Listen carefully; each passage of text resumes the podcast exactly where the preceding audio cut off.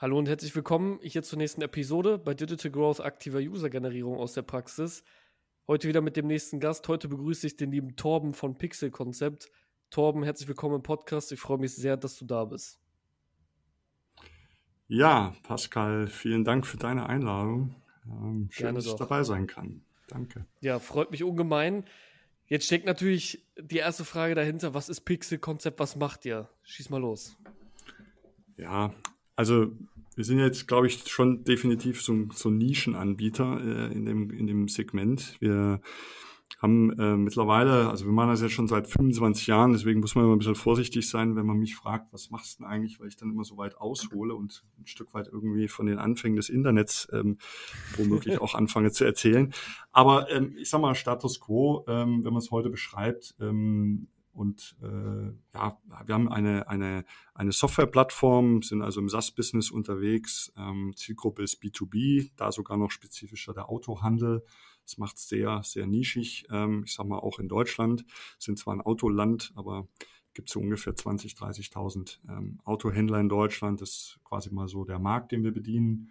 Und mhm. mit unserer Softwareplattform haben wir mittlerweile uns den Anspruch erarbeitet, ja, so eine All-in-One-Plattform zu sein, die also wirklich den Autohändler in den Vertriebsprozessen unterstützt. Das heißt also von der Hereinnahme oder von der Beschaffung von Fahrzeugen anfängt, ähm, ihn dann auch über den ja, Vorbereitungsprozess ähm, unterstützt, Prozesse unterstützt innerhalb des Autohauses, um am Ende Fahrzeuge zu, ähm, ja, zu vermarkten, ähm, die dann auch ja, ready to sale sind, in Form von, dass ich dann natürlich auch heute ähm, Online-Sales, E-Commerce betreiben kann. Also das Ganze mhm.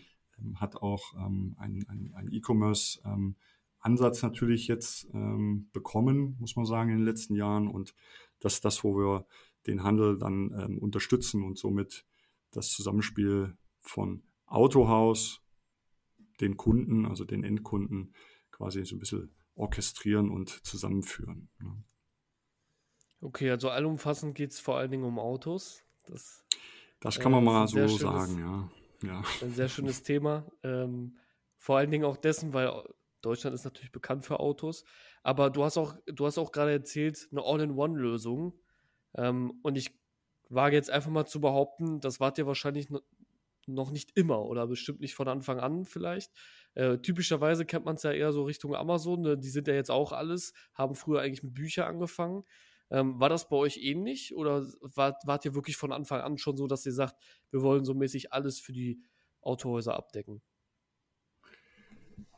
Ja gut, Ambitionen hat man immer, ne? Äh, beziehungsweise wenn man sich mit dem Autohandelsprozess beschäftigt, ähm, stellt man natürlich sehr schnell, also ich glaube, jeder hat mal irgendwie schon ja, mit dem Thema Autokauf ähm, wahrscheinlich mehr wie einmal zu tun gehabt und ähm, kennt so ein bisschen auch die Prozesse, die man auch als Endkunde durchläuft.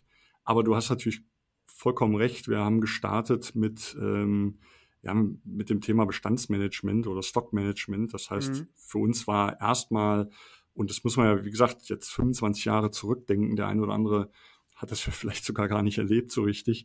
Ähm, das heißt, wir hatten ja A, ne, waren es ja, weiß ich nicht, 300.000 Internetnutzer ähm, und das waren alles mehr oder weniger Studenten und wo wir gestartet sind, waren auch irgendwo die ganzen Autohändler natürlich überhaupt noch nicht so weit.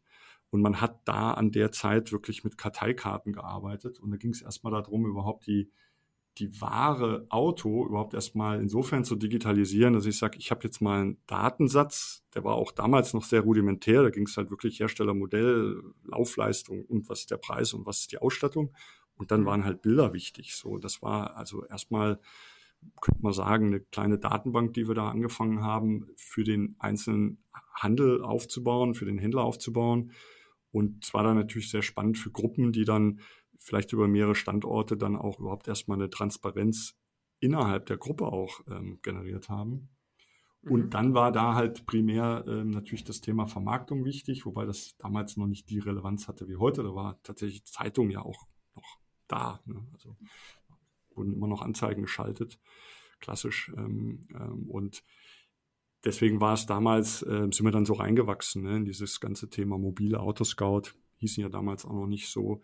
Ähm, aber das hat dann natürlich über die Jahre ähm, große Relevanz bekommen, bis hin zu, dass es jetzt der dominante Kanal ist, eigentlich für einen Autohändler, ähm, die Fahrzeuge auf diesen beiden Plattformen zu präsentieren. Und äh, ja, und damit ergeben sich natürlich jetzt auch ganz andere Themen, ne? dass ich möglichst schnell ähm, sein will. Ja, das also ähm, dort aber auch, ähm, wenn dann eine Anfrage über mobile kommt, dass ich dann irgendwie auch dort sehr zeitnah reagieren muss, weil du hast jetzt Amazon genannt, ähm, die sind natürlich für viele Menschen ein, ein Benchmark, was die Erwartungshaltung betrifft. So, und da muss sich auch ein Autohändler natürlich umgewöhnen, auch wenn er immer denkt, wenn jemand wirklich an einem Auto interessiert ist, dann ruft er mich ja schon an und dann ruft er mich auch dreimal an. Aber das ist halt mittlerweile nicht mehr so, sondern da wird halt ähm, sehr schnell auch ähm, ja innerhalb von Minuten geantwortet und da brauche ich mhm. halt irgendwie auch wieder ein System im Hintergrund, was mir überhaupt ermöglicht, in teilweise konzernähnlichen Strukturen, also wir haben ja Händler mit Tausenden von Mitarbeitern, die ähm, müssen das halt über ein IT-System dann oder über eine Software halt auch steuern können. Ne? Und deswegen wachsen wir da natürlich immens rein, in, auch in die ganzen Autohausprozesse und die größte Challenge seit Jahren für uns, wir haben da relativ früh angefangen, ähm, uns ähm, auch darauf zu fokussieren, ist natürlich das Thema Online-Sales, also Online-Verkauf von Fahrzeugen.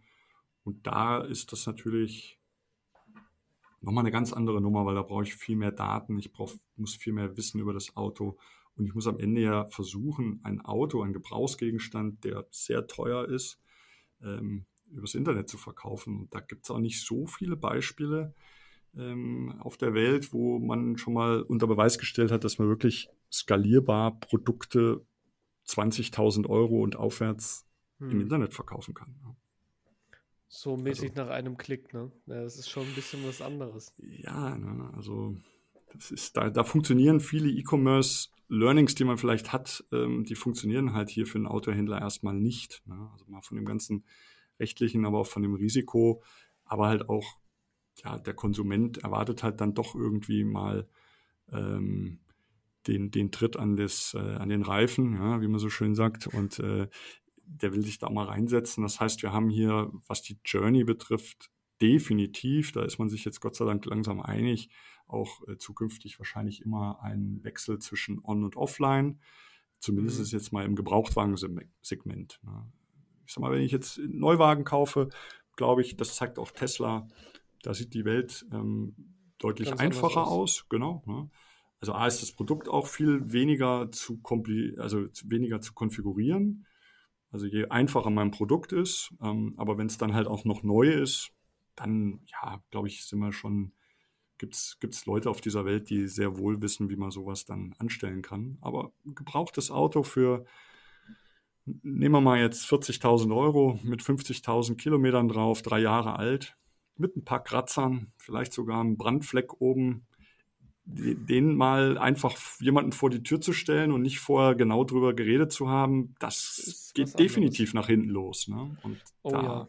fangen wir an, äh, natürlich sehr weit vorne in der Kette ähm, Prozesse anders zu, ähm, zu, zu designen oder auch ähm, im Grunde genommen Daten zu sammeln, Daten zu generieren, damit hinten raus genau diese Daten überhaupt vorhanden sind.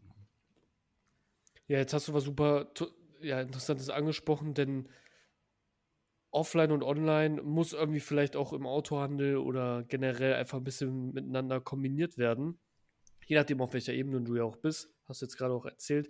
Und dazu muss man ja auch sagen, ich glaube, Amazon verkauft noch keine Autos. Also nicht, mhm. dass ich es wüsste.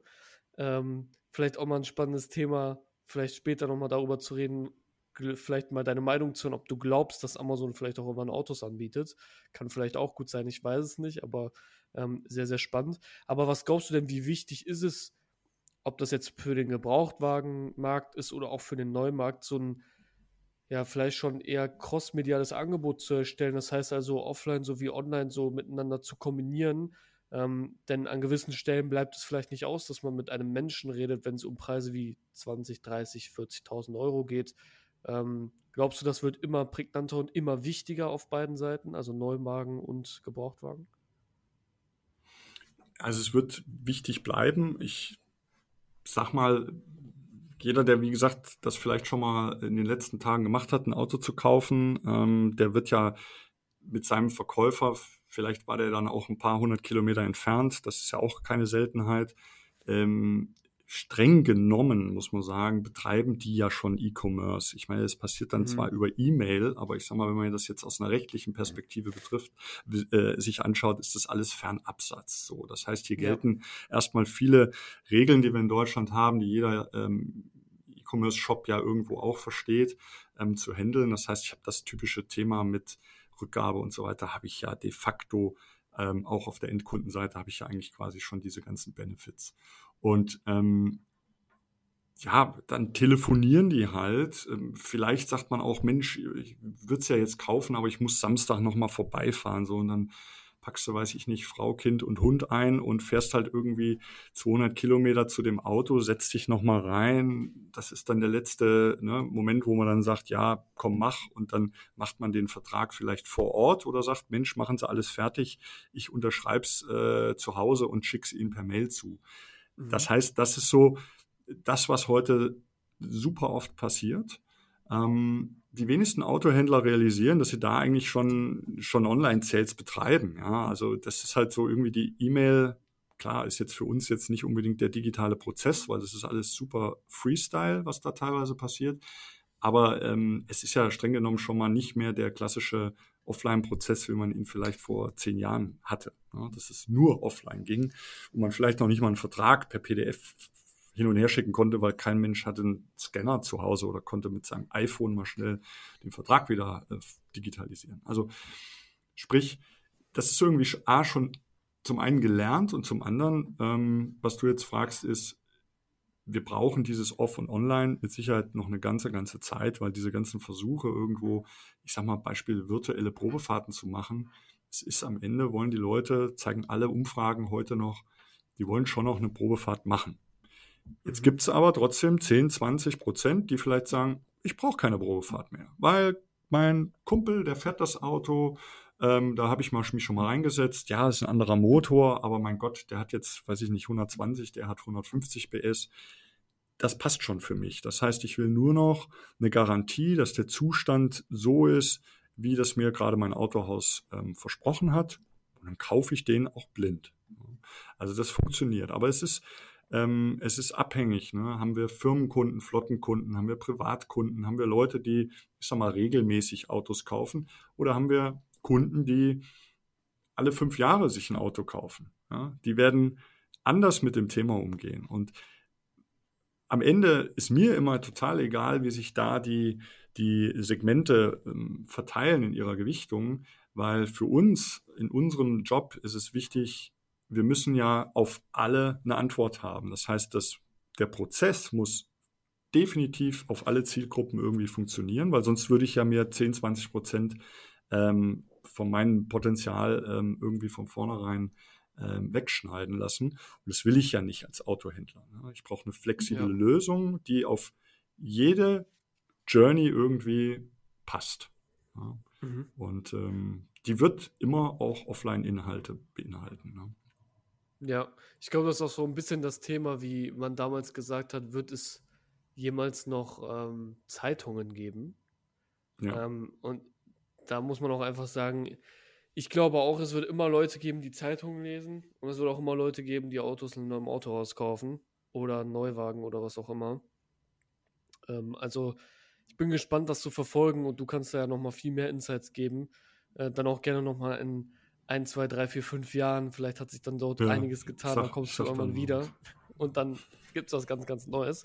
Aber ich würde mal gerne ein bisschen zu Pixel-Konzept kommen, darum soll es ja heute gehen und was ihr dort gemacht habt. Denn du hast jetzt so gerade am Anfang so ein bisschen dazu erzählt, wie ihr so angefangen habt, dass ihr am Anfang nicht diese All-in-One-Lösung wart und äh, mit einer Sache angefangen habt, ähm, quasi 25 Jahre vorher und das eigentlich nur so eine klassische Excel-Datentabelle eigentlich war. Ähm, erzähl doch mal ein bisschen, was dann daraus geworden ist, vielleicht im nächsten Schritt. Also, ähm, um den Leuten so einen Überblick zu geben, wie man das überhaupt schafft, so diese All-in-One-Lösung zu sein und wann vielleicht auch der richtige Zeitpunkt ist, das auch hm. zu kommunizieren, weil der war ja definitiv nicht am Anfang so. Ähm, wie viele Leute, wie viele Autohäuser habt ihr aktuell, die euch überhaupt so benutzen? Hm. Genau, also ich meine, auf dem Weg dorthin ähm, muss man sagen, hat sich auch nicht eine Dynamik äh, ergeben. Das ist jetzt wahrscheinlich jedem klar, wenn man sagt, das machen wir jetzt seit 25 Jahren, dann wird jemand fragen, mein Gott, was habt ihr denn die ganze Zeit gemacht? Ähm, das liegt so ein bisschen daran, das muss man, also der, der sich ein bisschen im Autohandel auskennt oder im Automobilbereich, wird das sehr so, sofort verstehen. Der, der Autohandel ist tatsächlich einer der letzten ja, Bereiche oder Branchen, die sich irgendwie komplett bei der Digitalisierung noch zurückgehalten haben. Das heißt, wir haben hier tatsächlich noch eine Branche, die ähm, ja gerade jetzt auch vielleicht durch, durch, durch ein paar in Investments oder ein paar Startups eigentlich in Fahrt kommt. Ja, also wir leben jetzt mhm. eigentlich in den letzten Jahren das, was manche Branchen schon vor 10, 15 Jahren erlebt haben. Ähm, und äh, das ist sozusagen erstmal ähm, wichtig, dass man das so ein bisschen äh, verstanden hat, dass wir da eigentlich tatsächlich noch vor der, vor der digitalen Transformation stehen, müssen wir jetzt sagen, obwohl ich das Wort mittlerweile natürlich auch nicht mehr mag. Aber ähm, das, ist, das ist tatsächlich so erstmal der Punkt, wo der Autohandel heute tatsächlich noch steckt. Ja, zumindest mal in Deutschland. Es gibt auch in Europa ein paar andere Länder, aber bleiben wir mal bei Deutschland so. Und das heißt, wir haben uns natürlich viele Jahre irgendwie um so Basissachen, die ich jetzt schon eben gesagt habe, so unter dem Aspekt Stockmanagement haben wir uns gekümmert und ähm, haben da quasi äh, klassisch Vertrieb betrieben und Jetzt mhm. nimmt das Ganze äh, doch ähm, Fahrt auf, weil, weil ähm, aus mehreren Richtungen Bewegungen ähm, passiert. Das heißt, es passiert jetzt auf der einen Seite, fangen Hersteller an, in den Direktvertrieb zu gehen und schlussendlich damit dann natürlich auch in Online-Vertrieb. Das ist also mhm. mal die eine Bewegung. Dann, ich sag mal, hast jetzt mal Amazon angeführt, meine, ähm, egal, mal sinnbildhaft für, für Portale, die womöglich schon eine extrem gute Kundenbeziehungen in anderen Feldern haben, sind natürlich auch prädestiniert, hier ähm, den Markt zu, zu entern und zu sagen, ja, Autos können wir doch auch. Ne? Also das ja. heißt, wir haben ähm, auch aus, aus, aus branchenfremden Bereichen treten halt Player in den Markt ein, die sagen, ah naja, ne, also genau wie ich es jetzt sage, da ist ja die ganzen Jahre irgendwie noch gar nichts passiert. Das ist ein milliardengroßer Markt da wollen wir doch mal ein ordentliches Stück vom Kuchen abhaben und investieren. So. Und dann haben wir den Handel, der da irgendwie sitzt und eigentlich streckenweise seinem Hersteller irgendwie sehr stark, will jetzt nicht sagen hörig ist, aber ähm, sehr viele auch Vorgaben bekommt und ähm, teilweise aber auch abwartet, was, äh, was vielleicht von der Zentrale auch vorgegeben wird, der aber diesen, dieser Kundenerwartung ja, gegenübersteht, die jetzt heißt, pass mal auf, ähm, ich will jetzt hier ein Auto online kaufen oder ich will das und das. Ähm, das heißt also dort auch unter Zugzwang gerät. Und ähm, dann ähm, haben wir noch so Trends wie Elektromobilität, ja, äh, wie diese ganze Umweltdiskussion. Ähm, das heißt, das sind auch Faktoren, die natürlich die Konsumenten auch teilweise auch vom Auto abbringen, ja, oder zumindest anders denken lassen. Und Elektromobilität hat einen riesen Impact auf den Autohandel. Also alles, was das Thema ja, Verbrenner, ne, ist ja auch Ölgeschäft mit verbunden. Das heißt, Umsätze gehen auch vielleicht da irgendwie los. So, das heißt, das ist alles irgendwie wie so ein Schmelztiegel alles drin und wir so als ähm, der Digitalisierer so auch noch mit drin. Und das heißt, wir erwarten einfach jetzt auch eine hohe Dynamik, die fängt jetzt an, ähm, mhm. dass sich das ganze Thema ähm, Stück für Stück halt auch ähm, stärker entwickelt. So. Und ähm, lange Rede, kurzer Sinn, wir sind jetzt mittlerweile natürlich auf dem Punkt, dass wir sagen, wir sind bereit für diese, für diese nächsten drei, vier, fünf Jahre.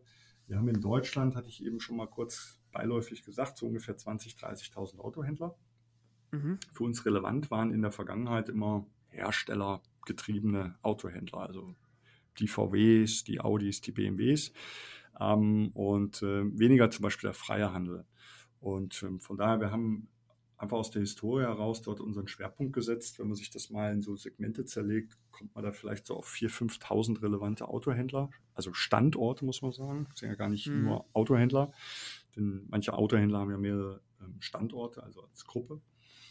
Und davon haben wir jetzt 1600. Ähm, das heißt, wir haben schon einen ganz guten Market Share in unserem relevanten Markt.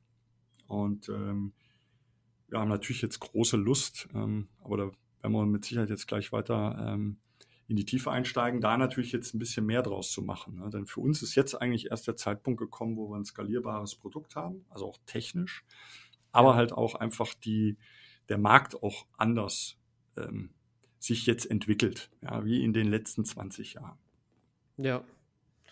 Ja, aber das sind ja schon mal ganz gute Zahlen, mit denen man arbeiten kann. Und du hast jetzt auch was gesagt, jetzt, jetzt seid ihr vielleicht an dem Zeitpunkt, äh, das Ganze mal zu skalieren. Äh, genau. Äh, bevor wir darüber reden, wie ihr das vielleicht machen wollt und was da vielleicht auch für Herausforderungen waren, lass uns doch mal ein bisschen auf den Weg eingehen, überhaupt diese Anzahl an Autohändlern zu bekommen. Mhm. Denn äh, das war ja auch eine gute Reise, ne? Du hast ja schon erzählt, da steckt ein paar Jahre Arbeit drin. Ähm, und dann lass uns mal drüber reden. Wie habt ihr denn, ähm, also ich kann mir vorstellen, früher habt ihr ganz klassisch angefangen, über einen klassischen Vertrieb, wahrscheinlich sehr viel Telefon. Ähm, aber da kannst du ja auch mal den Weg so erzählen, wie ihr vielleicht früher angefangen habt, ähm, überhaupt diese Autohändler zu bekommen und wie es auch darin funktioniert hat, sie zu überzeugen. Also mhm. mit was für Produktfeatures hat es am Ende geklappt, den Kunden wirklich aktiv für die Softwareplattform von Pixel Concept zu begeistern, damit der auch zahlender Kunde wird. Genau. Also das Schöne ist, uns ist das widerfahren, was, äh, was ich jedem Unternehmer wünsche. Und ich glaube, jeder erfolgreiche Unternehmer ähm, wird auch bescheinigen, dass Glück immer ein ganz wichtiger Faktor ist, den man leider nicht so richtig planen kann. Und ähm, aber in unserem Fall war das tatsächlich, glaube ich, schon ein Schlüsselmoment. Wir sind nämlich gestartet mit ähm, ja, ich sag mal, hier in Kassel auch, äh, Unternehmen sitzt ja auch in Kassel, mit, mit einer Autohandelsgruppe, die war schon recht groß. Man könnte sagen, das war so der Seed-Investor für uns. Ähm, und wir haben aber relativ schnell einen guten Job ähm, bei den Porsche-Zentren gemacht. Und die Porsche-Zentren waren damals in Deutschland ähm, alles andere wie digital. Da gab es eine kleine Webvisitenkarte und dann das Kontaktformular stand, bestand darin, dass du es ausgedruckt hast und dann per Fax zurückgeschickt hast. Also das war oh sozusagen der, der Status der, der, der, der Porsche-Zentren oder der, von Porsche ähm, damals. So, und ähm, da haben wir halt ganz banal halt eine Website gemacht mit einem Kontaktformular dahinter, was da wirklich mal eine Mail verschickt hat und ein bisschen Content dazu. So, das war sozusagen unser MVP, würde man heute sagen.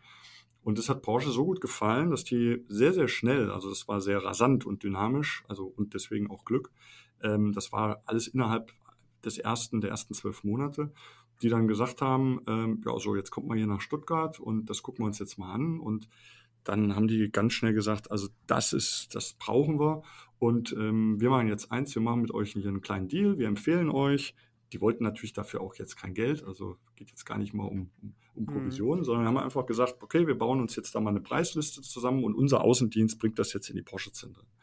Und dann das Lustige ist, also das ist immer so klassisch bei Empfehlungsmarketing, das war also wirklich so, ich habe dann ähm, ein, zwei Mal im Monat mit, mit unserem damaligen Ansprechpartner telefoniert und dann hat er mir immer nur die, die Namen der Geschäftsführer durchgegeben, die ich mir dann auf so einen Zettel geschrieben habe und okay, den müssen wir anrufen. Und dann hast du eigentlich nur angerufen und der, der, der wusste schon, was er wollte und dann hast du quasi eigentlich am Telefon die Bestellung aufgenommen. So. Ja. Und dann war da so eher unser Problem des, des, des Deliverance. Ja? Also das heißt, wir hatten dann eher das Problem, hinten raus. Ähm, es war jetzt nicht groß ein System, sondern es war wirklich noch Handarbeit, wo wir das gebaut haben. Ähm, und es waren damals halt 85 äh, Porsche-Zentren. Und da sind wir dann halt auch hingefahren. Also es war dann auch sehr aufwendig, dann natürlich dann vor Ort hinzufahren, bist ja einen Tag unterwegs, ne? fährst ja quer durch die Republik. Ja, klar. Und ähm, hast dann auch da irgendwie so die Beziehungen aufgebaut. So. Und das war natürlich schon, kannst dir vorstellen, wenn du dann Super sagen kannst, ne, wenn du kannst sagen, ja, wir haben alle Porsche-Zentren als, als Partner, dann haben viele Händler gesagt, ja, also das, genau, das war einfach die Referenz dann und ja, wir hatten dann auch, glaube ich, gut zwei Jahre auch zu tun. Ne? Weil das war dann ja, glaube ich auch. Ja, die muss man ja auch erstmal abfrühstücken und dann auch bedienen, diese 85 genau. Cent drin. Ja. Aber ich, also ich weiß, was du meinst mit Glück, aber ich würde in dem Fall sagen, zur richtigen Zeit am richtigen Ort. Ja, ähm, gut. Das, das gehört auch irgendwie so ein bisschen dazu, ja. ähm, glaube ich. Und auf jeden Fall geil, dass es auch so funktioniert hat. Ne? Wie lange ist das jetzt schon her? Als er mit dem Porsche. Ja, das war, war wie, wie gesagt, das sind mit Sicherheit 24, 25 Jahre. Ne? Das war wirklich zum, zum Start. Ja, also mittlerweile tun wir diesen Job jetzt nicht mehr. Also mhm. manche Dinge haben ja tatsächlich eine, äh, eine, eine, eine längere Halbwertszeit oder so, aber dieses Thema ist natürlich mittlerweile durch, durch zentrale ähm, IT-Projekte ähm, ja, gecovert worden. Also das machen wir jetzt heute so nicht mehr. Mhm. Aber ähm, haben, das natürlich die ersten Jahre, ähm, ich glaube, wir haben das 10, 12 Jahre dann gemacht für die. Klar, sind dann da auch in die Tiefe abgestiegen. Also das Produkt hat sich ja weiterentwickelt, haben dann richtig Aktionen gemacht und ja, ich sag mal, so eine Webseite hat sich ja dann auch in zehn Jahren weiterentwickelt, ne? also am Anfang. Ja, klar. War ja, warst also, du froh, wenn du ein Bildchen hattest, ne? und dann irgendwann gab es auch größere Bilder und dann waren ja auch die, die Internetverbindungen ein bisschen stabiler und so. Also das hat sich dann schon entwickelt und deswegen haben wir das natürlich dann auch ähm, entsprechend gut monetarisiert, muss man sagen. Also da haben wir mhm. dann auch relevanten Umsatz natürlich äh, äh, gemacht. Ähm, und genau, dann okay. haben wir uns natürlich in der Zeit auch weiterentwickelt. Ne? Klar, wie das Produkt auch, aber du hast ja auch erzählt, das habt ihr erstmal gut gemacht. Macht ihr das heute noch? Nein, ne? Nee, genau, also wir machen es nicht mehr so. Ne? Also nicht mehr sowieso so, ja, genau. von, von, hat sich geändert. Nee, die, also ähm, auch in Bezug darauf, ob es noch mit den Porsche-Zentren, ob ihr mit denen noch arbeitet. Ja, mit ein paar schon, klar, aber okay. auf, eine, auf einer anderen Ebene. Also wie gesagt, wir haben uns so ein bisschen aus dem Website-Business rausgezogen und haben uns da stärker auf diese, auf diese äh, Fahrzeugmanagement-Software äh, ähm, jetzt fokussiert. Ähm, also ich würde jetzt sagen, früher waren wir halt so klassisch eher so eine Internetagentur und äh, heute sind wir halt eher Softwareplattform ja, und haben mhm. ein, ein, Produkt. Und früher hatten wir halt Produkte mit Dienstleistungen ja, und ja. teilweise eher 90 Prozent Dienstleistung und 10 Prozent Produkt. Okay. Ne, und das haben wir halt natürlich jetzt ähm, komplett, komplett anders. geändert. ja, genau. Ja. ja. aber das ist auch der spannende Ansatz. Ich meine, relativ viele Produkte entstehen so. Ähm, aus Dienstleistungen ist es halt sehr oft so, dass du im Bereich der Dienstleistung irgendwann an Skalierungsprobleme stößt, weil du eigentlich immer mehr Mitarbeiter brauchst. Genau. Ähm, und dann denkt man sich, ja gut, vielleicht kann man auch eine automatisierte Lösung bauen, die vielleicht ein bisschen günstiger ist, die vom Kunden aber selber genutzt werden kann, damit er uns nicht mehr braucht. Und dann wird daraus ein neues Produkt gebaut. Das passiert sehr häufig, ähm, weil es letzten Endes so ist. Und das ist auch der Beweis, die, ich glaube, von den zehn erfolgreichsten Unternehmen weltweit sind acht Plattformmodelle dabei. Mhm. Ähm, und das, was man nicht denkt, ähm, es gibt so viele unterschiedliche Plattformmodelle, äh, denn selbst Apple ist ein Plattform, eine Plattform, also hat eine Plattformökonomie, selbst wenn ein Produkt, also eine Hardware dahinter steckt, steckt trotzdem eine Plattform hinter. Ähm, und das halt so zu kombinieren und dann dahin zu kommen, sich immer weiterzuentwickeln und dann irgendwann auch etwas Skalierbares zu machen. Ich meine, du hast jetzt erzählt, bei euch hat es ein paar Jahre gedauert und nicht nur zwei, drei Jahre wie bei ganz vielen, was aber am Ende dann auch dazu führt, dass man vielleicht dann schon Kundenwert hat und eine Million, vielleicht sogar eine Milliardenbewertung und das vielleicht auch nur mit 20, 30, 40, 50 Mitarbeitern, siehe Instagram. Ich glaube, die hatten 14 mhm. Mitarbeiter bei einer Milliardenbewertung. Ne? Ich meine, klar, ist nochmal ein anderes Segment, aber du weißt ja, was ich meine damit. Ähm, das funktioniert alles automatisierter. Ähm, aber auch cool, dass ihr heute teilweise immer noch ein paar Porsche-Zentren bedient, auch wenn das auf einer ja. anderen Ebene passiert. Ich glaube, da ist man relativ stolz drauf, oder? Nach 25 Jahren. Ja, absolut. Also wir haben wirklich Kunden, die wir seit 20 Jahren betreuen und das ist, ähm, ist wunderbar. Ne? Also es gibt auch Mitarbeiter, die schon seit 20 Jahren bei uns sind. Ähm, ja, das ist auch ein schönes Gefühl. Ist auch schön, ne? Also so gesehen ähm, hat, das, hat das sicherlich auch seine Gründe. Ja, ja, definitiv. Also zeigt ja auch, dass ihr irgendwie einen guten Job macht, eure Kunden binden könnt, so wie Mitarbeiter auch, was unglaublich wichtig ist. Ähm, ja, jetzt hast du so den Einblick gegeben, wie es so angefangen hat. So die ersten Jahre lief das dann so. Ähm, was hat sich dann danach vielleicht verändert? Also vielleicht kannst du mal sagen, wie lange habt ihr das mit den Porsche-Zentren gemacht? Du hast, glaube ich, gesagt, 10, 10 bis 12 Jahre habt ihr das so gemacht mit denen? Ja, ungefähr. Ne? Also es gab dann tatsächlich da, äh, so würde man jetzt sagen, in der Halbzeit gab es auch noch mal einen, äh, dann diesen deutlichen Strategiewechsel. Also okay. wenn, wenn ich es jetzt aus einer, aus einer sehr hohen Flughöhe betrachten würde, würde ich sagen, es gab diesen Moment, wo wir ein bisschen ähm, die, die Landesgrenzen oder die Bundeslandesgrenzen überschritten haben von Stuttgart nach München. Ja, das heißt, es mhm. gab dann, äh, der Wechsel erfolgte dann irgendwann von, von Porsche zu BMW. Das heißt, es gab okay. dann nochmal vielleicht so diesen Schlüsselmoment, wo wir dann ähm, ja für uns dann natürlich so ein Upgrade gefahren haben, obwohl ich sag mal, die, die Autos vielleicht äh, an der Stelle ein bisschen sportlicher waren vorher beim BMW ist jetzt auch äh, Megasport, ich muss jetzt aufpassen, was ich sage. Ähm, aber Fakt ist, wir sind dann, ähm, sagen wir mal, sehr, ähm, sehr in die Richtung ähm, BMW ähm, haben wir uns entwickelt, weil wir einfach dort ähm, ja die großartige Chance hatten, alle BMW-Händler, also quasi dann von 85 auf über 600 Händler, ähm, den, den Auftrag zu bekommen. Das war natürlich zum einen äh, ja dann auch eine Herausforderung oder nochmal ein Proof, kann unsere Plattform ja von heute auf morgen auf 600 Händler ausgerollt werden. Ja. Ich sag mal, gut, jetzt haben wir ja hier Zuhörer, die vielleicht sagen, was sind 600? Ja, also das, unser Problem war jetzt gar nicht so, so sehr das Technische, ja, ähm, sondern vielmehr bei, bei unserem ja, Stück Software ist ja vor allen Dingen die, die Akzeptanz beim Nutzer das größere Problem. Ne? Also wie kriegst du die mhm. Leute ins, ins Onboarding, wie, wie, wie verstehen die das? Ähm, weil das ja alles irgendwelche Autohändler auch ne, von klein bis groß. Also gibt es ja auch Händler, die, wie ich immer sage, da gibt es Geschäftsführer, die, die kommen gerade aus der Grube und, und, und, streifen sich da mal kurz die, die, die Ärmel runter und setzen sich an den Schreibtisch. Ähm, und die sollen dann auf einmal von heute auf morgen ähm, ein Stück Software bedienen. Und das war so ein bisschen eher unsere, unser großer Proof. Kriegen wir es hin, so eine, so eine sehr spezifische Software in, ja, in jeden Den Typus von Autohaus ne, einzuintegrieren. Ne? Und dass, dass man auch am Ende hm, auch merkt, äh, nachhaltig, ne, ist da das Stichwort, dass die, dass die Händler dann auch sagen, ja, das ist eine tolle Software und die benutzen wir gerne, ja, weil klar, in unserem Fall war es dann auch so ein bisschen herstellergetrieben, so Ne, ihr, ihr, müsst das jetzt nutzen. Ne? also das war dann Konzern, konzernseitig natürlich etwas anders formuliert, aber ne, man weiß genau, was man äh, was ich damit sagen will. Es gab da schon so eine gewisse äh, Verpflichtung zu, oder es gab genügend Gründe, das zu tun. Ähm, und ähm, deswegen ist das für uns natürlich als Anbieter dann immer super spannend, weil, weil, weil du willst ja auch als Hersteller oder als, als eigentlicher Auftraggeber, äh, willst das ja gar nicht in die Leute reinprügeln, sondern du du hast ja eine Erwartungshaltung bei einem bei so einer Partnerschaft mit, mit uns, dass, dass das Produkt an sich so überzeugt, dass die Leute das gerne tun. So. Und das ist natürlich für uns ein ganz ähm, spannender Moment gewesen. Da haben wir natürlich auch ein bisschen mitgeholfen im Onboarding, aber das hat tatsächlich nochmal ähm, ja, mit Sicherheit auch einen, einen Reifeschub nochmal ähm, gesorgt und auch Erfahrungswerte, äh, die wir sammeln konnten, wie wir äh, tatsächlich da auch ein bisschen unser Onboarding ja, strukturieren und standardisieren. Ne? Und der Prozess ist bis heute eigentlich auch noch eines unserer wichtigsten Optimierungsfelder.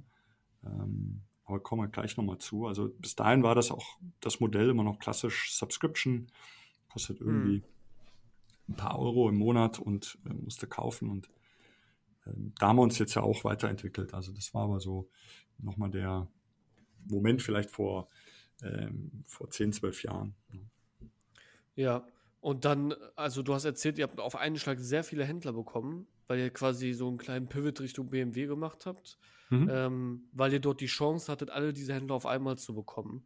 Mhm. Da muss ich natürlich nachhaken, wie bekommt man denn auf einmal den Auftrag, alle BMW-Händler mhm. zu machen? Also zum einen mit Sicherheit wieder ähm, ne, am, richtigen, am richtigen Fleck zur richtigen Zeit. Also es war sicherlich auch wieder ein Moment. Ähm, ich muss allerdings ehrlicherweise davor schieben, wir haben vorher sozusagen die, die, die, die kleine Variante noch äh, erhalten, nämlich alle BMW-Niederlassungen. Das heißt, das haben wir tatsächlich über eine, eine klassische Ausschreibung auch, ähm, war man halt in einem Pitch, ich glaube damals drei, vier Anbieter. Gab es also auch schon einen, der das davor gemacht hatte. Und konzerntypisch ne, guckt man sich das ja alle paar Jahre an und ähm, da haben wir uns präsentiert und konnten konnten damit den Porsche-Zentren natürlich ganz gut punkten. Ähm, oh, ja. Und äh, das überzeugt dann auch einen Hersteller, insbesondere wenn es dann halt äh, die, die Zuffenhausener sind. Die sind weltweit immer ein sehr, sehr guter, ähm, gutes Siegel.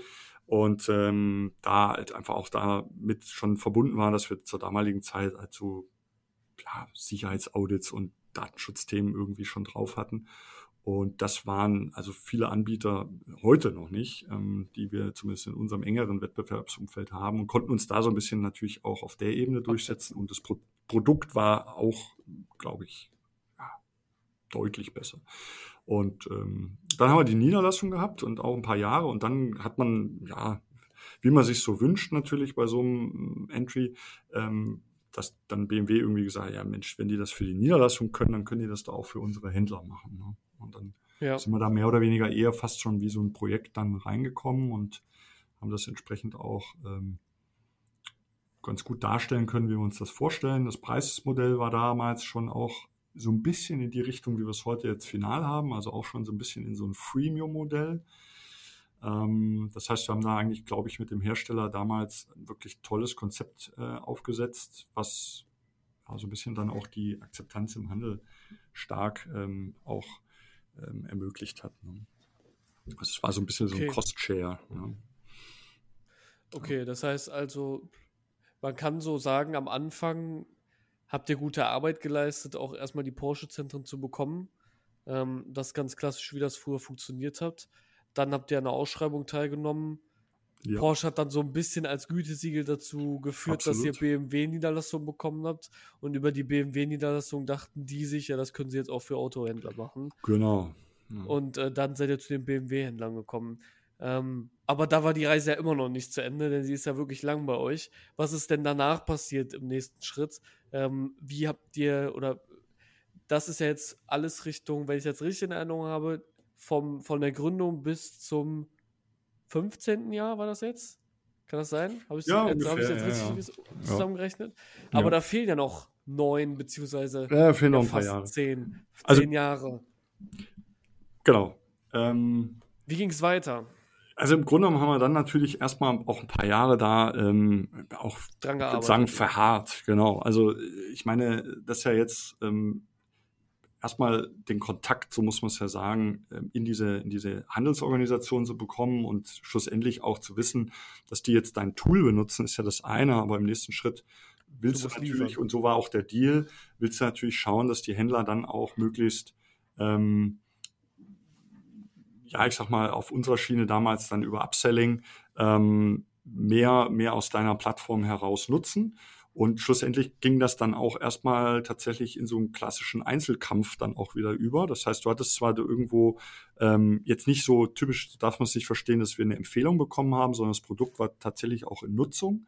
Aber halt ähm, im, im schlimmsten Fall war es halt nur so ähm, ein zusätzliches Tool und der Händler hat vielleicht jetzt nicht so primär damit gearbeitet und hat ähm, ne, allumfassend und durchgängig seine Prozesse mit dem Automanager betrieben.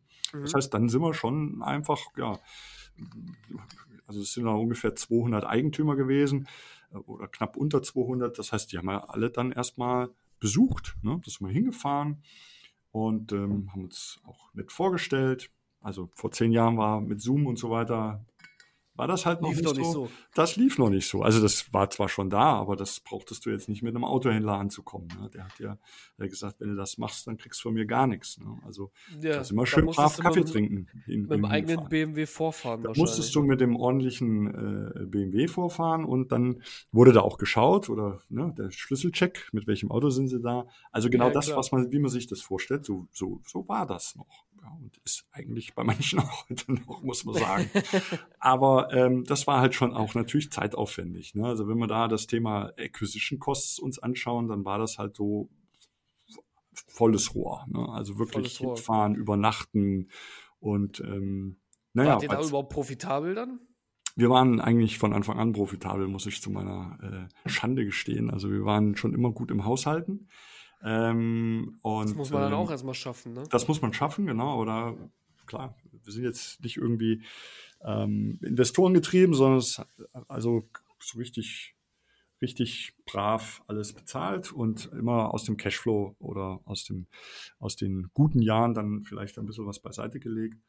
Und so haben wir das eigentlich dann auch, klar, war das auch immer vielleicht der, der ähm, Faktor, wie sich dann schlussendlich Wachstum auch beschränkt, ne? weil dann hast du natürlich nie jetzt irgendwie aus dem Vollen geschöpft oder das Ding komplett, ähm, ja, ich sag mal, auch, ähm, auch hochgefahren, sondern wir haben das immer mit unseren Ressourcen ähm, gehandelt und dadurch hat sich das natürlich dann vielleicht auch mal über ein, zwei, drei Jahre gestreckt, sowas. Ne? Ja, Aber klar, du kannst nicht hingehen und wahrscheinlich die zwei Millionen Euro aus deiner Series A nehmen und Genau, und sagst, äh, oder kriegst auch noch Applaus, wenn du, wenn du, wenn du das innerhalb von zwölf Monaten auch rausschießt. Ne? Also das war, ja, genau. war, ist jetzt so, ist mir jetzt irgendwie fremd. Ähm, und ich glaube auch, dass das in dem Segment auch gar nicht funktioniert. Ne? Denn ähm, wir merken es jetzt an anderen Stellen, dass das, ähm, das größere Problem ist einfach der Sales Cycle. Das heißt also auch in der äh, Phase ähm, war es halt auch so, wir haben da, ne, sind da vorstellig geworden und dann haben die gesagt, Mensch, das ist ja super, was ihr da habt. Das ist ja,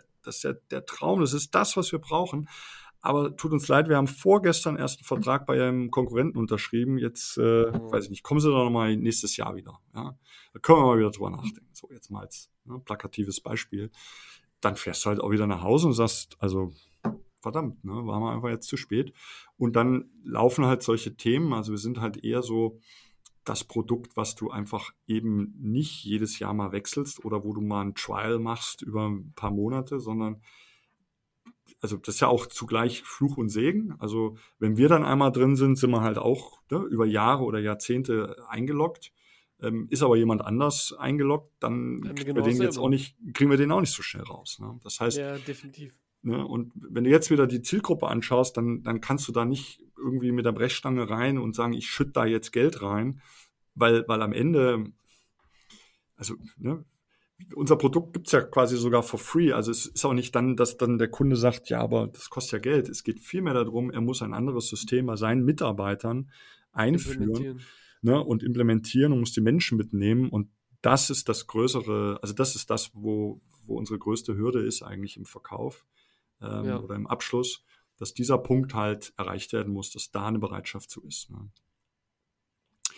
Also, ähm, von daher haben wir ein paar Jahre dran ge, gearbeitet und jetzt ähm, haben wir so seit, seit vier, fünf Jahren für uns äh, einen neuen Moment äh, erwischt, ähm, haben ziemlich viel umgebaut, haben uns nochmal neu erfunden, muss man sagen, weil wir irgendwann auch erkannt haben, dass so das ähm, Geschäft, was wir so die Jahre zuvor gemacht haben, perspektivisch ja wertlos erscheint, also zumindest war das für uns klar, dass wir sagen, wir wissen nicht, ob nicht irgendwann mal eine Plattform, zum Beispiel Mobile oder Autoscout oder jemand anders auf den Markt tritt und sagt, pass mal auf, also hier das Thema Bestandsmanagement, Stockmanagement, das machen wir für euch, das ist in einem Paket inkludiert und dann führt das ja zu einem Preisverfall unseres, unseres eigentlichen Produktes. Das heißt, da haben wir uns natürlich Gedanken gemacht, was wird in Zukunft relevant. Mhm. Ähm, und in diesem Prozess haben wir uns auch überlegt, wie können wir denn auch wieder anfangen, unser Produkt tatsächlich dem 100 Prozent dem Markt zugänglich zu machen, weil wir hatten uns natürlich dahin entwickelt, dass wir zum einen, ich sag mal, im preislichen Segment sehr weit oben waren. Also wir waren schon, man würde jetzt sagen, relativ teuer im Vergleich zu dem einen oder anderen. Hatten natürlich viel Leistung unter der, unter der Haube, was dann wiederum auch manchmal nicht ganz einfach war zu verkaufen. Ah, das hat definitiv dazu abgeschreckt, dass wir kleinere Händler gewonnen haben, weil die gesagt haben, also ich kann jetzt hier keine 500 Euro im Monat ausgeben. Seid ihr denn wahnsinnig? Guckt mich doch mal an. Ja, ich habe hier noch nicht mal eine Klimaanlage im Büro und habe nur 30 Autos auf dem Hof. Das ja. heißt, da war dann auch irgendwo der Punkt, wo wir sagen, wir müssen in unserem Preismodell ähm, für, jede, für jeden Autohändler erstmal attraktiv sein. Mhm. Und haben dann gesagt, also mit diesen anderen Parametern, und gab es noch ein paar andere Gründe, wir machen ein Freemium-Modell. So. Und da sind wir bis heute die, die einzigen eigentlich, die da äh, so Krass. auftreten. Die kein einfach sagen, pass Kein anderen, der das, der das so macht? Als nee, also mit so einer, äh, mit so einer Null-Euro-Strategie startet eigentlich keiner durch. Man muss aber auch sagen, dass es wirklich auch eine, eine, eine echte, echtes Freemium-Modell ist, weil ich finde, es gibt auch genügend Beispiele davon, wo du sagst, ja, also damit kannst du ja gar nichts machen. Also, ne, wenn irgendwie was for free ist und du kommst damit eigentlich gar nicht voran oder es gibt nur ganz wenige Kunden, die damit ähm, schlussendlich glücklich wären, haben wir von Anfang an relativ viel Value in diese Free. Manchmal haben wir das Gefühl, wir haben eigentlich schon zu viel reingelegt, weil wir natürlich auch einige Händler haben, die da sagen, läufst du Gefahr. Ne, da läufst du immer Gefahr. Aber wir haben halt gesagt, nee, ähm, wir wollen das auf, auf lange Sicht haben. Und ähm, ist auch völlig in Ordnung, wenn wir jetzt viele Kunden haben, die da erstmal verweilen, weil wir dann zusätzlich jetzt auch transaktionale Elemente eingebaut haben. Ne? Das heißt, wir haben. Das ist auch schlau. Ne? Wir haben jetzt halt gesagt, pass auf, du hast äh, klassisch äh, Subscription, wie man es so kennt, aber dann kommen, ähm, kommen ja, Bestandteile dazu, Leistungsbestandteile, die dann halt keine Ahnung, einen Euro kosten, fünf Euro, zehn Euro, was auch immer. So, dann wahrscheinlich. Ja, genau, auf Transaktionsebene. Ja, genau. ne? Ja. Und da kriegen wir natürlich auch über diesen Weg den, der vielleicht in der Free bleibt, trotzdem über transaktionale monetarisiert. monetarisiert ne? Und, ja, spannender Ansatz. Ja. Ähm, Finde ich, find ich sehr spannend. Hört man eher selten so. Ähm, was ich immer auch immer ja, ziemlich interessant finde, ist, wenn man einen Mix aus Freemium und Free Trial macht. Das machen ja. auch nicht so viele. Mhm. Indem man zum Beispiel hingeht, also ich meine, wir haben mal eine eigene, wir haben mal zwei Folgen über die Gefahren und die Risiken von Free Trial und Freemium gemacht. Und ähm, bei Freemium ist es einfach so, dass du Gefahr läufst, dass du immer Leute hast, die nie Kunde werden. Weil mhm. sie einfach Freemium-User bleiben. Und das wird auch immer so sein. Ähm, auf der anderen Seite läufst du Gefahr, dass du, oder das passiert, wenn du zu viel freiwillig rausgibst. Auf der anderen Seite darfst du nicht zu wenig geben, weil sonst werden sie das auch nicht machen. Und der Mix aus Freemium und Free Trial, den finde ich eigentlich ziemlich gut. Ähm, denn dadurch gibst du jemandem die Möglichkeit, ohne eine große Hürde, sollst du zumindest in dem Fall nicht machen, also sie einbauen, auch einfach mal die bezahlte Variante zu testen. Mhm. Und ähm, ich finde das Beispiel Slack halt ziemlich gut. Die machen es eigentlich ziemlich genial. Ich glaube, Slack ist in der Freemium-Variante frei bis 10.000 Nachrichten, glaube ich. Danach nicht mehr. Das heißt also, du würdest immer nur die letzten 10.000 Nachrichten sehen, die du geschickt hast äh, mit deinem Team. Und äh, wie machen die das? Du kommst rein, erstellst einen neuen Workspace, bist drinnen, denkst dir, boah, geil, probiere ich jetzt mal aus und stellst dann fest, ja, Videocall geht gar nicht, weil das ist ein Premium-Feature. Und dann kriegst du einen Tag später eine Videobenachrichtigung oder eine E-Mail-Benachrichtigung, dass du jetzt 30 Tage lang die Premium-Funktion freigeschaltet bekommen hast, ohne dass du etwas machen musstest.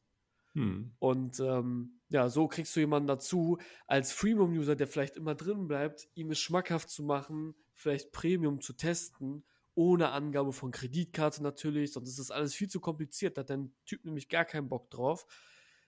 Machst du ihm das schmackhaft und sagst, hier, teste doch einfach mal, weil wenn du so selbstsicher bist und dein Produkt kreiert wirklich ein Value in diesen 30 Tagen, es müssen ja keine 30 sein, können auch 14, 8, 7, was weiß ich wie lange, dann hast du eine ziemlich große Wahrscheinlichkeit, dass du Freemium-User konvertieren kannst.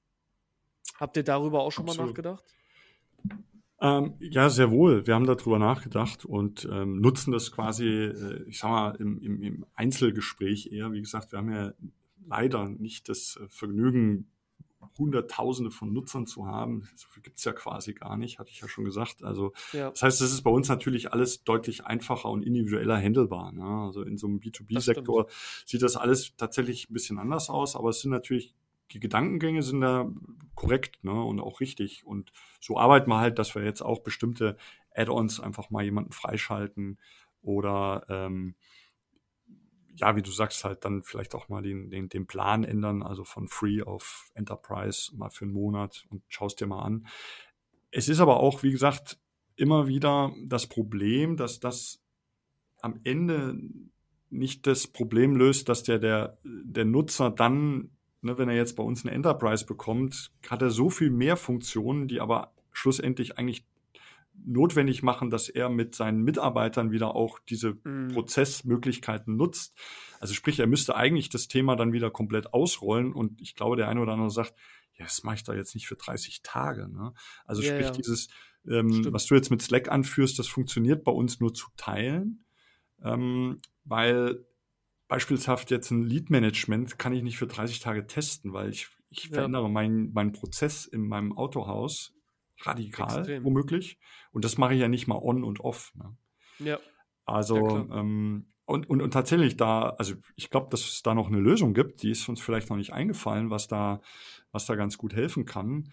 Aber es ähm, momentan sagen wir halt, wir müssen halt sehr stark halt in unser Customer Success äh, investieren. Wir, wir mhm. machen gerade ähm, oder haben jetzt auch zu Corona verstärkt wirklich angefangen, ähm, so Webinare zu machen oder, oder halt auch wirklich so, so kleine Video-Tutorials zu bauen, dass wir ähm, gar nicht so hergehen und sagen, hier, du brauchst jetzt die Software, sondern dass wir wirklich auch den, den Nutzern zeigen, wie sie es einsetzen können, Beispiele aus der Praxis mit anderen Händlern zeigen, dass wir also eher darüber dem, dem Händler einfach auch es einfach machen zu sagen, ah, ich verstehe, also dafür kann ich das auch noch nutzen, so dass sie dann eigentlich eher die Entscheidung wirklich auch treffen können, wir wollen das. Ne? Weil ich glaube, mhm. der Trial würde da vielleicht dem einen helfen, ja, die Entscheidung besser zu, zu fällen. Es sind aber dann vielleicht auch kleine Händler, ich sag mal, wo der Geschäftsführer auch noch der ist, der sozusagen dann vor dem Automanager sitzt und sagt, ich probiere mhm. das jetzt mal aus und dann einfach für sich und sein Unternehmen die Entscheidung treffen kann.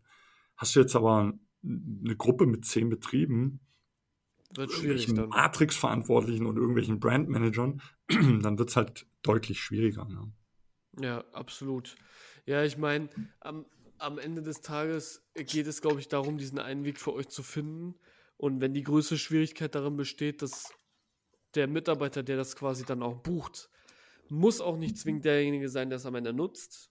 Denn vielleicht ist es irgendjemand anderes. Und wenn der seine Mitarbeiter da mit implementieren muss ähm, und das eure Herausforderung ist, dann ist es ja genau das irgendwie mäßig zu lösen und das so einfach wie möglich zu machen und in einem geringen Zeitaufwand, dass der sagt, okay, das teste ich jetzt mal. Ähm, ich kann mir sehr gut vorstellen, dass das nicht einfach ist. Ähm, ich glaube, ich sehe das genauso wie zum Beispiel klassische Buchhaltungsprogramme. Ich glaube, die haben das auch.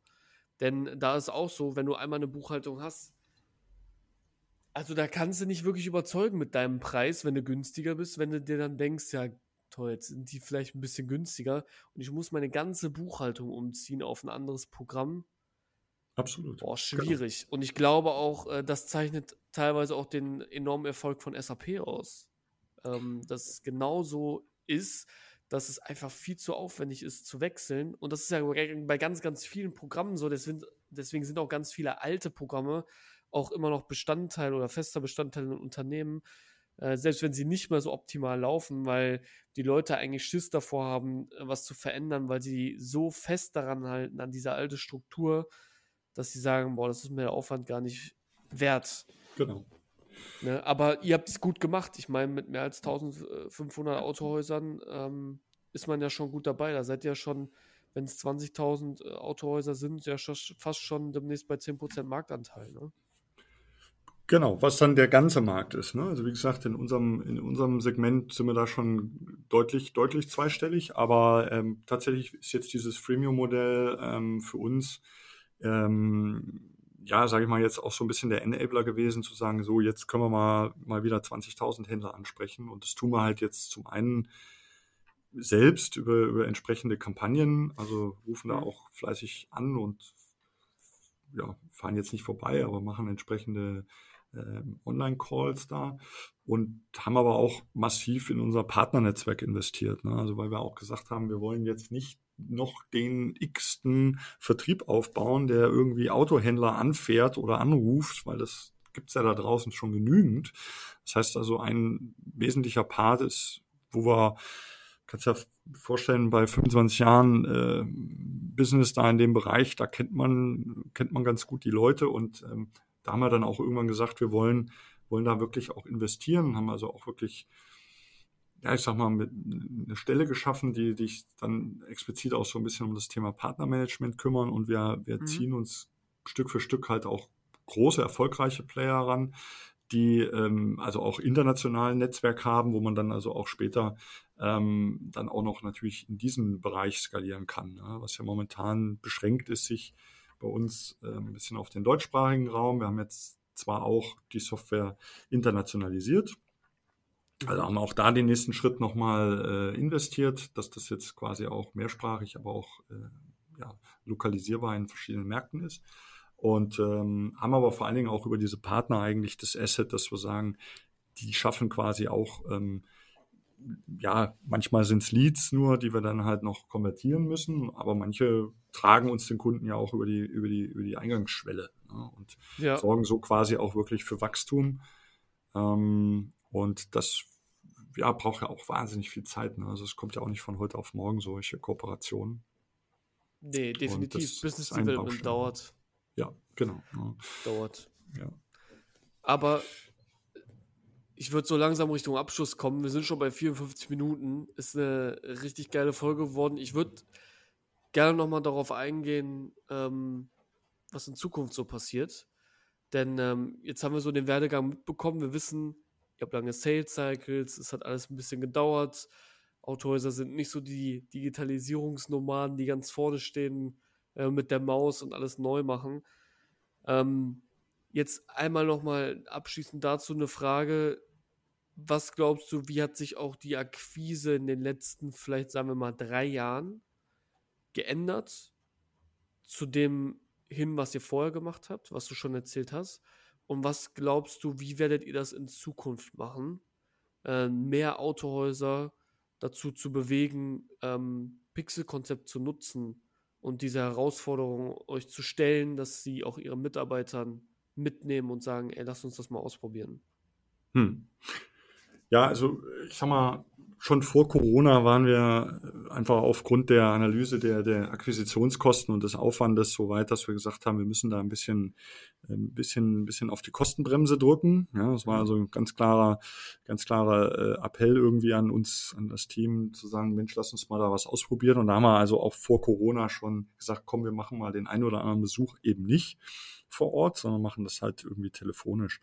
So, dann jetzt durch Corona haben wir irgendwie natürlich da äh, dankenswerterweise äh, wirklich auch jeden Autohändler äh, überzeugen können, ne, dass das auch nachhaltig jetzt wahrscheinlich eine clevere Idee ist, das zumindest am Anfang des Funnels stark halt über, über Teams oder Zoom oder was auch immer, also eher online zu machen.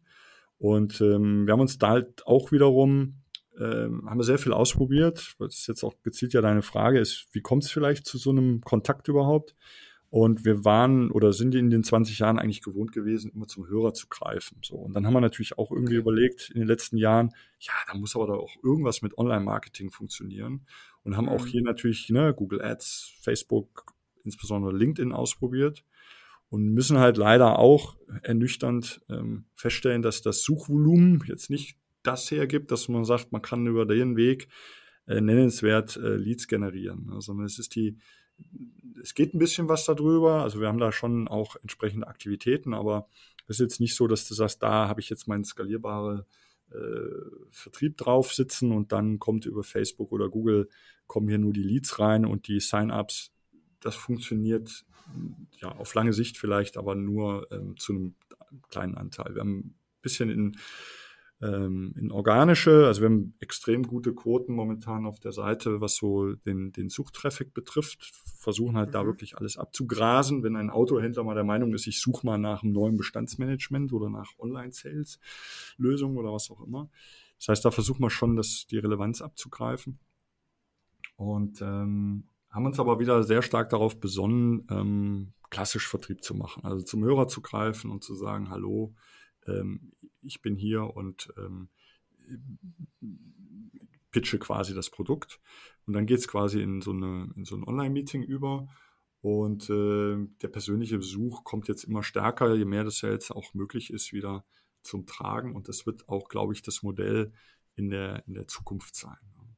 Ich sag mal, okay. zusätzlich haben wir halt so ähm, ja, so Messen, so Kongresse, die ja jetzt auch teilweise digital stattgefunden haben und ich glaube auch in Zukunft digitale Formate haben. Das heißt, das ist so ein bisschen noch unsere, unsere Marketingstrategie. Aber wenn du mich jetzt fragst, was sozusagen eure, eure, eure wesentlichen Teile ist, das, das Telefon mhm. und ähm, ja, die Partner, die, die uns da auch äh, schlussendlich an den Tisch bringen. Ja, das heißt, also viel von den Sachen, von denen du auch geredet hast, ist Vertriebspartner, andere Partner, ja. wo man sich Sachen hin und her schiebt, quasi, ne? Genau, genau, genau. Also, ja. ne, also so das Empfehlungsmarketing versuchen wir natürlich auch irgendwie hinzubekommen. Gerade über das Freemium würde das ja auch, glaube ich, ganz gut funktionieren. Ähm, aber Autohändler empfehlen ungern ihren Kollegen, was gut funktioniert, sondern da ist man so, da ist man so eher so, ich verrate es nicht. Ne? Also da gibt es ein paar wenige, die das sehr erfolgreich äh, oder sehr, sehr deutlich nutzen. Das merken wir auch, die uns da gerne ins Spiel bringen. Mhm. Aber es gibt halt auch ganz, ganz viele, die einfach sagen, das mache ich nicht, ne? weil ich, ja. bin ja stolz, dass ich euch habe und ich verrate es jetzt mit Sicherheit nicht meinem, meinem nächsten ähm, Konkurrenten, äh, auch zu euch zu wechseln. Also das muss man, ja. ist dann halt so ein bisschen Vielleicht kennt man das aus anderen Branchen. Also bei uns ist das, bei uns ist das definitiv so. Ich glaube, da ist ein Endkunde vielleicht irgendwie dann ein bisschen einfacher, der sagt, ich gönne das dem Kumpel auch, dass der die tolle App hat. Ne? Aber bei Autohändlern ja. ist das nicht ganz so. Also in Deutschland habe ich eher so sowieso das Gefühl, da, da herrscht ein enormes Konkurrenzdenken. Ja. Äh, was an, den man an manchen Stellen auch in Ordnung ist, aber ich glaube, an manchen Stellen einfach viel zu übergebracht ist, weil man eigentlich gemeinsam viel mehr erreichen kann, als ähm, immer gegeneinander zu laufen. Ähm, ist, ist also nicht nur in der Autobranche so, das kenne ich auch sehr gut aus der Pharma so. Da ist es, glaube ich, noch härter. Da will jeder den ganzen Kuchen haben, da will eigentlich nie, da würde niemand mit dir auch nur einen Krümmel teilen. Ähm, obwohl so viel Geld in dieser Branche steckt. Deswegen kann ich absolut nachvollziehen. Ähm, und ein sehr klassischer Weg, der halt so auch für euch so funktioniert. Aber auch spannend zu sehen, dass ihr vorne was versucht, um vielleicht auch diese Gespräche auszumachen, die dann immer noch per Telefon funktionieren.